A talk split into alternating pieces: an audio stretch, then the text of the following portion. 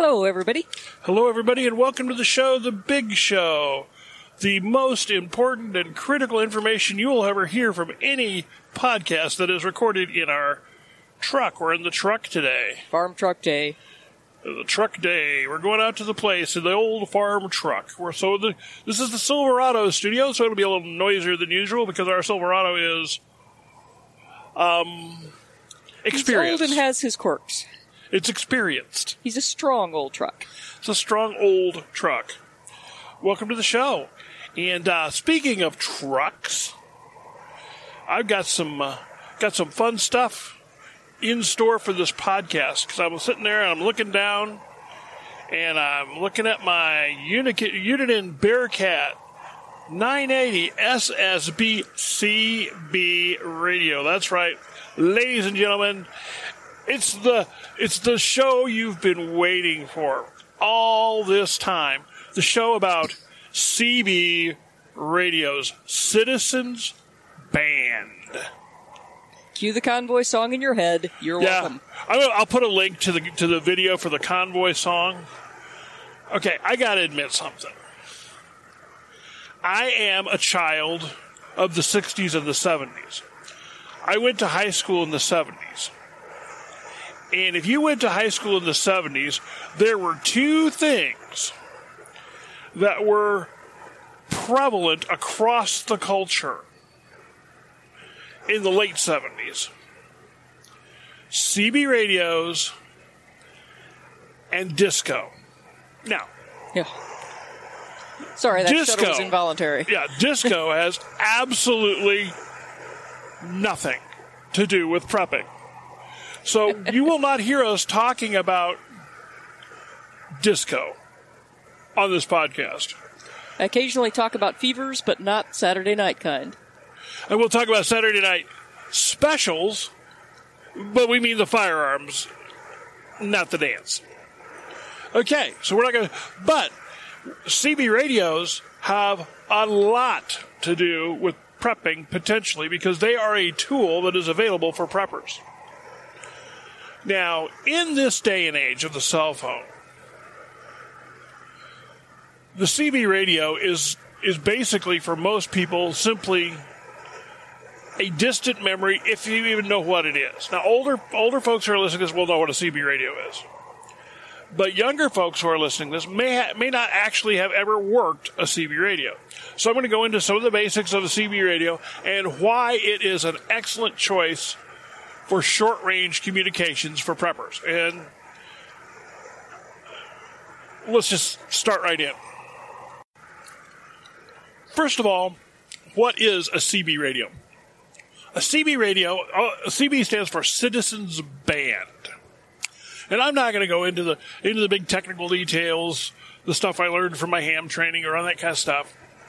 No need to get into that because CB radio is kind of a different standalone thing.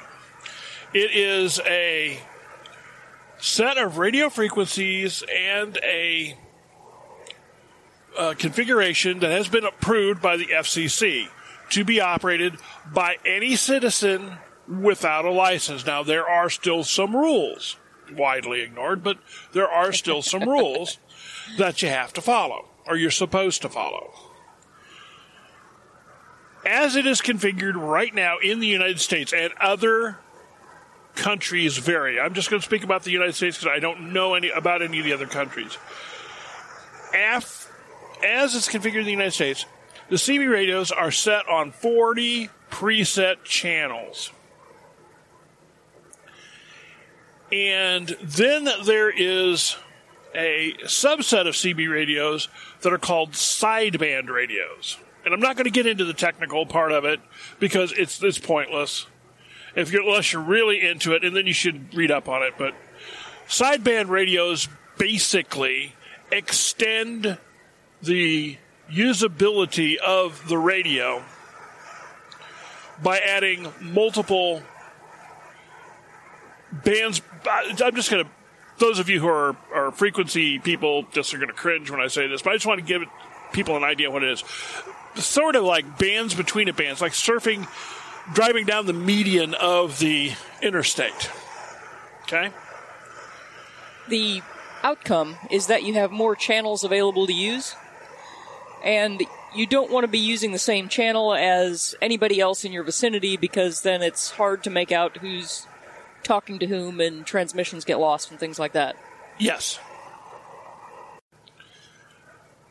Okay, basically, sideband is carrier modulation. It's just read up on it if you feel like it.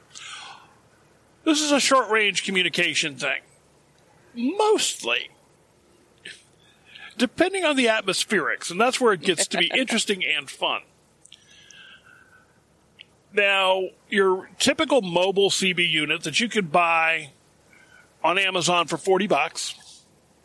You can buy at a big box store for 40 bucks, including the antenna and everything. Maybe even cheaper than that. I don't know.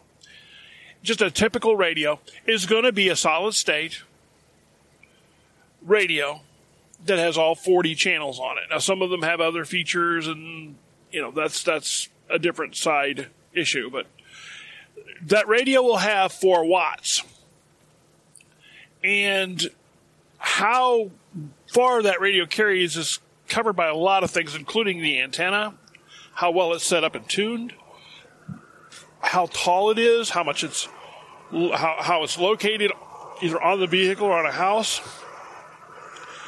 And the typical range of a CB radio can be anywhere from three or four miles in you know fairly hilly terrain on up to oh I want to say 10 miles is pretty good for just a typical mobile radio setup without any uh, tuning or juicing.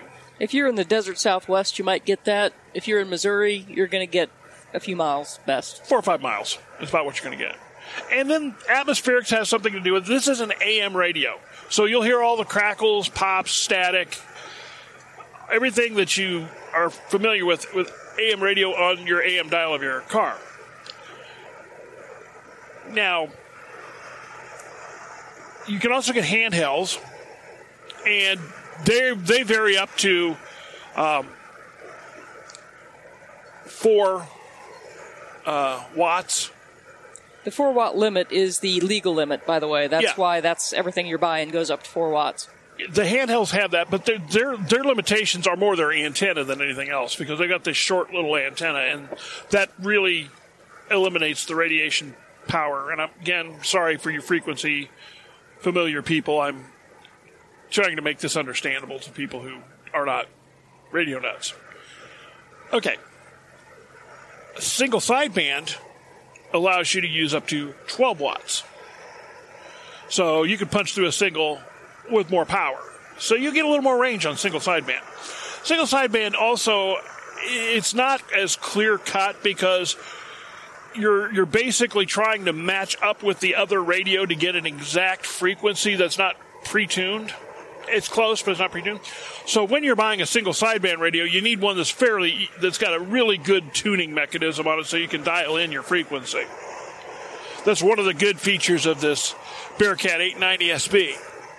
It's a, it's a totally legal radio, but the frequency tuning on it is very good. So, and that's one of the reasons I have it. Now, let's talk about the history of the CB radio, because this is the fun part. CB radio's been around for a long, long time. I'll put a little bit of the history and the story that goes along with this podcast. I'm not going to go through it here. But it really became started to become hugely popular in the early 70s as truck drivers were using it to pass along information. Now, the reason behind that, people will say all kinds of different stuff, but I I am convinced. This is my opinion, not a fact, my opinion. That the reason the real reason behind CB radios became uh, came into being when the OPEC oil crisis hit in the 70s, the early 70s, and we had the oil crunch.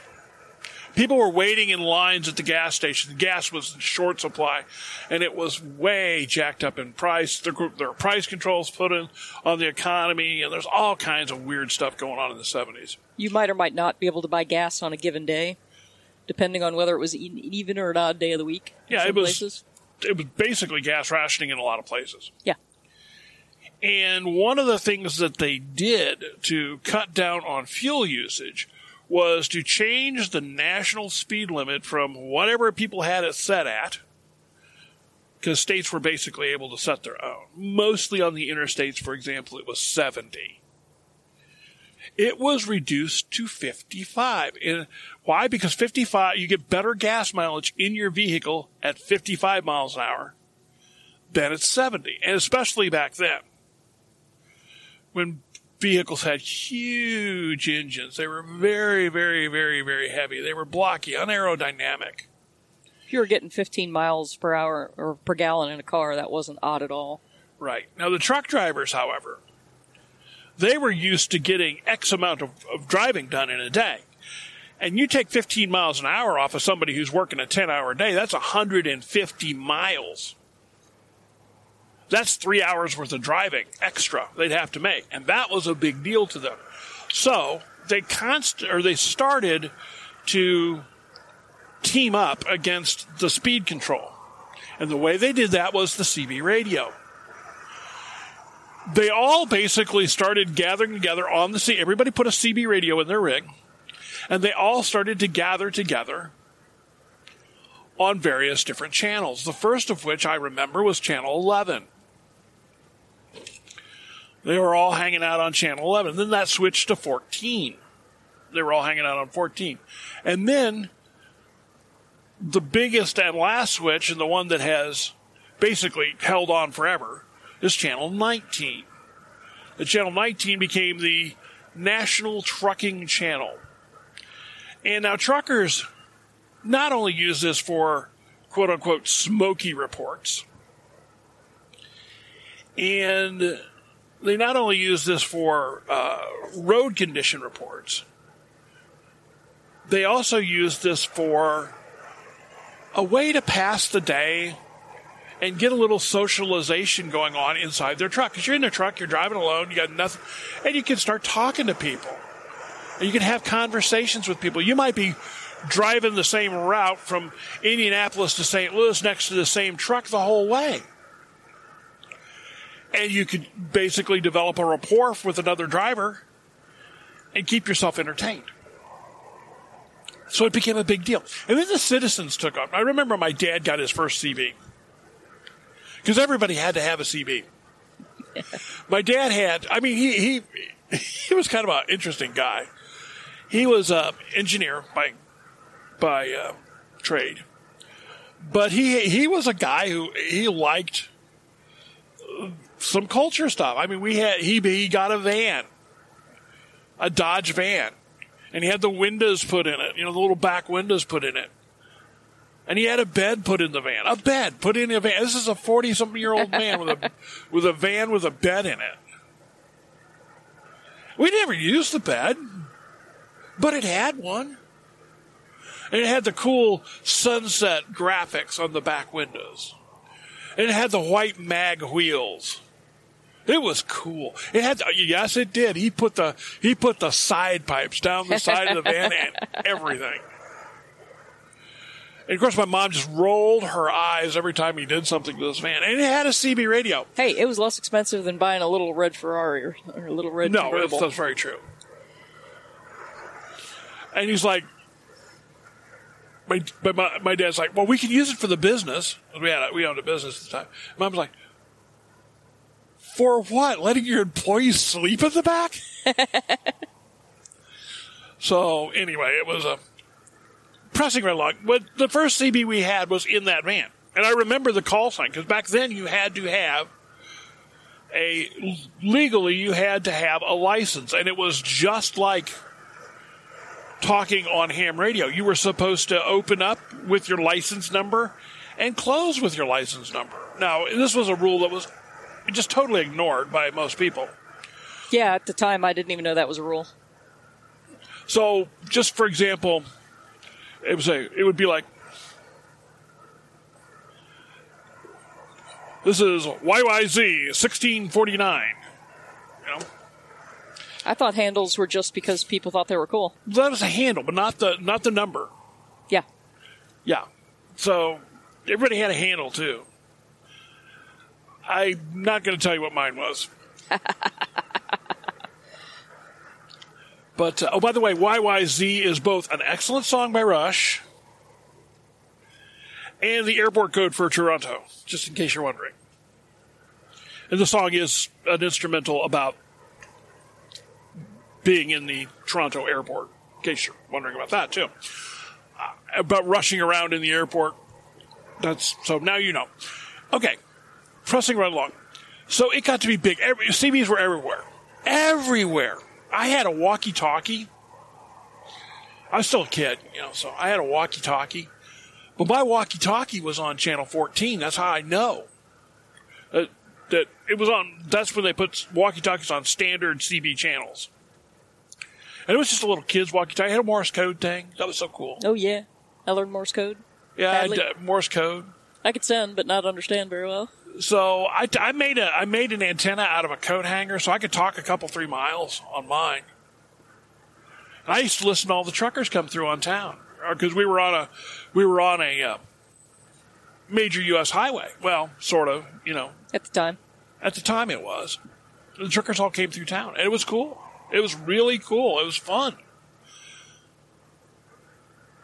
And then over the years, CBs have stuck around, but they kind of died, and then the, the cell phones came along, and that was the end of the cell, CBs.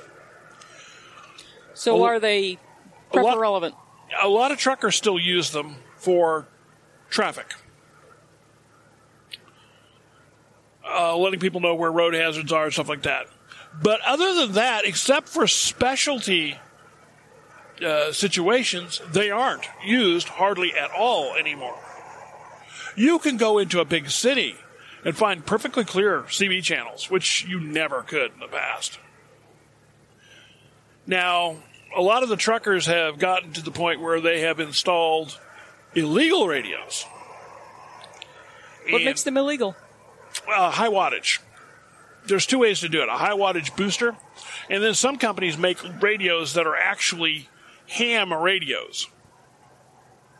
They're not actually CB radios; they're actually amateur radios. And ham radios use different wavelengths Right. than the CB band, so you have to be licensed to use the ham uh, channels, but not the CB channels. Yes. Except for many of them are frequency agile, which means they can be reprogrammed to talk at the high power on the CB channels. And that's what a lot of the truckers do because they, they need a little more range. That reminds me a lot of the old prohibition: sell a block of grapes with a la- uh, dried and pressed with a label on it saying, "Warning: Do not submerge this block in a ten-gallon crock full of water with two pounds of sugar and cover for two weeks, or an illegal alcoholic beverage will result." The uh, thing. Oh yeah, you have this wavelength labile ham radio. Uh, it's got high wattage though, so make sure you don't turn it to those CB bands. Yeah. uh, uh, these can be actually, there's CB shops all over the place around major interstate uh, truck stops. Is where you'll find the CB shops. I can tell you where the best one is in the Midwest. I'm not going to, but I could. And uh, they'll just tune it. You'll buy the radio and they'll just tune it. They charge you 45 bucks or whatever. And they set it up so that it will run as a CB. And these some of these rigs run up to 500 watts. Now, this is illegal. And of course, we do not recommend you doing illegal things. Besides, for a prepper's point of view, this isn't actually helpful. And let me explain why. And let me explain why this is relevant to prepping. CBs are relative to prepping not in spite of the fact that they're low power and the range is limited, but rather because they are low power and the range is limited. You can operate a CB effectively in good times and bad and not have your information carried all across the world most of the time. Yeah. I'll come back to that. They're actually a really good way to communicate with a small group. And that's what, uh, in Northeast Missouri, that's what they're used for. And the flip side of that coin is, since it doesn't travel very far for anybody, as long as you're reasonably far away from other groups who are trying to use the same channels, you can use the same channels without interfering in one another. Yeah. I've not, I haven't seen this nearly so much in northwest Missouri, and I haven't seen this nearly so much in north central Missouri. But in northeast Missouri, I see it quite a bit. Coyote hunters use CBs, and they triangulate. They've got their dogs with the collars on, and they they're they're tracking their dogs. And they'll go through fields. and They'll just drive all over the place. But they tri- they triangulate the dogs, but they're also keeping in touch with each other. And you may have 10 or 15 different trucks out there coyote hunting. Okay. And so you need to keep track with all the other people because, I mean, you're, you're driving around with hunting and shooting things, high powered rifles that kind of towards each other. So Plus, you, want your dogs back at the end of the day. yeah. So you kind of need to keep in touch. So they're very widely used around northeast Missouri, and, and I'm sure other places, as a coyote hunting thing. Because the range doesn't matter. You're all within five miles of each other. And it's just a very easy way to tell who's doing what and when. Whereas a cell, a cell phone, yeah, you can be calling each other all the time, but it doesn't work for a group situation. Now, that's where, where the CBs would work great for uh, prepping. And there's kind of a caveat, though. There is a chance that somebody halfway around the world can hear you. Things can bounce off layers in the atmosphere. It's called skip. And you could be, ta- I have had this happen when I was talking on CB radio. And had somebody ask me how the weather was. And I'm like, well, you know, look out the window. And he said, ah, yeah, it's 90 something. I'm like, it's like 30 here. Where are you? Phoenix? And he sounds like I'm talking to him next door. You would have no idea. Now, the skip conversations don't last very long, usually just a few minutes at the most. But that just means the atmos- my radio goes up, hits on, bounces off the atmosphere, and just it reflects back to somewhere else. And where that reflects to is But Who only knows? You're saying so in your transmissions. They probably have no idea where it came from because the skip is much too transient and uh, random to be able to track back and try and see where a transmission came from. So they might hear you, but they wouldn't have any idea who you are or where you're talking from. now, And by the way, in case it's not clear to those who are not familiar with radios at all, has absolutely nothing to do with the cell phone network or any orbiting any dang thing. no, it's completely self-contained. It preceded cell phones. It preceded um, the GPSs. It preceded the the. Uh, I'm sure there was CB radio before there was satellites. It's been around a Oh, long yeah. time. But if you had the units inside a Faraday cage and they were protected, you would expect this kind of technology to work just fine after even a major EMP, for example, Right. or during an extended power outage as long as you had the battery to run it. And you can get solar powered battery chargers now. That's not. Right, and these things do not use much power if you keep them in their standard configuration. Yeah, like 4 watts, for example. And that's for transmitting, Yeah. Less for receiving. much less for receiving. People commonly left them on in their cars for years. You know, the cars didn't turn off and it, it didn't run the battery down. So, yeah, CBs are fine. Unless you went on vacation and left it on on low while you went on vacation for a week. Not that I ever did that twice. Yeah, yeah. So, yeah, don't do that. Okay, now there's one other type of CBR out there that I just find interesting. And these are the power guys. And how they get away with this. now, the FCC really used to break crack down on people like using uh, amplifiers back in the craze of the CD, CB because it really interfered with what a lot of people are trying to do. And it also, you know, person keys the microphone on their base station and every TV in the area now loses its sound and gets just what you're saying on your CB. That's the kind of situation where the FCC would actually come down and shut you, or come out and shut you down. They have directional radio vans they will track you down with. Yes, they to. yes they did. They used to. They can still do it, but they don't. I can tell you they don't because there's a lot of these guys that have these ultra ridiculously, and I mean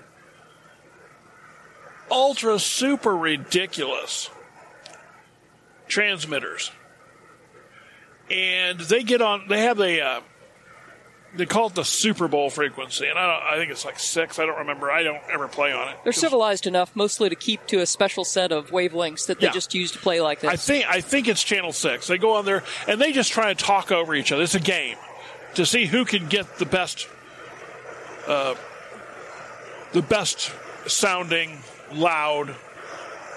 And my favorite of the of the bunch, and I'll go ahead and name him because uh, I've actually chatted with him over the internet. it wouldn't take you long to find him if you No, listen to I his mean it's band. His Motormouth Mall. That's his. Uh, and Motormouth Mall is hilarious. And he's got the best modulation of anybody out there. I mean, his stuff sounds tight. I mean, it's good. And he's like, I, I forget. I think he's in California somewhere. So yeah, it's ridiculous. I think the reason the FCC is not doing that anymore is because they're not hurting anybody anymore. They they play on their bands and they leave other bands open for people who are not playing that game to actually use for short range communications. And really, nobody turns them in because it's CB and nobody cares.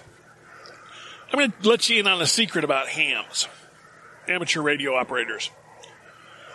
Um, I'm sure pretty much every ham but probably actually owns a CB, but they just don't. You know, it's no, it's nothing to them. It's not what they're about. Other CB radio people will not turn in a violator, but hams, amateur radio operators, will turn in violators. Absolutely, positively. Because they had to get their license, they had to pay their money, and they had to take that test. And they're not putting up with somebody coming out there and messing in their messing in their playground. They're not doing it. They will actually hunt you down by triangulating your signal amongst themselves and call the FCC and tell them where you are. So, you know, if you're thinking about getting a ham radio, go ahead and get one. Just don't plug the microphone in. Listen.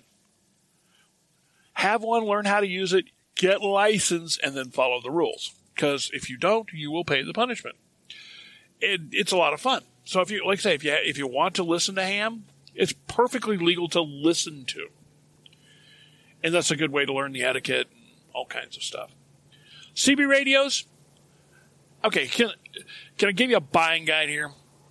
Can uh, can I tell you the best way to get one of these things is just go to a secondhand store, a uh, uh, what do you what do you call them shops? Uh, Thrift, thrift, thrift store. Yeah, thrift, thrift store. Go to a thrift store and see if they got them. If they got one, you know, it's usually five, ten bucks, and they'll be fine. They'll work just fine. They last forever. Uh, they're simple to wire in. I always set mine up with the uh, with the plug that goes into the uh, just cigarette lighter. 12 volt. 12 volt plug. I always set one up. Of course, I put a fuse in it to make sure. You know, that's that's important. And that's how I run mine. And I leave it unplugged most of the time unless I'm actually going to use it. And yeah, it's it's uh, fun stuff. So that's a good way to do it. And you should probably read up and learn a little bit about having your antenna tuned. It's not hard. But you should probably read up on it if you're going to do that.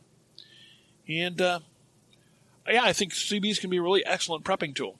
So give it a try.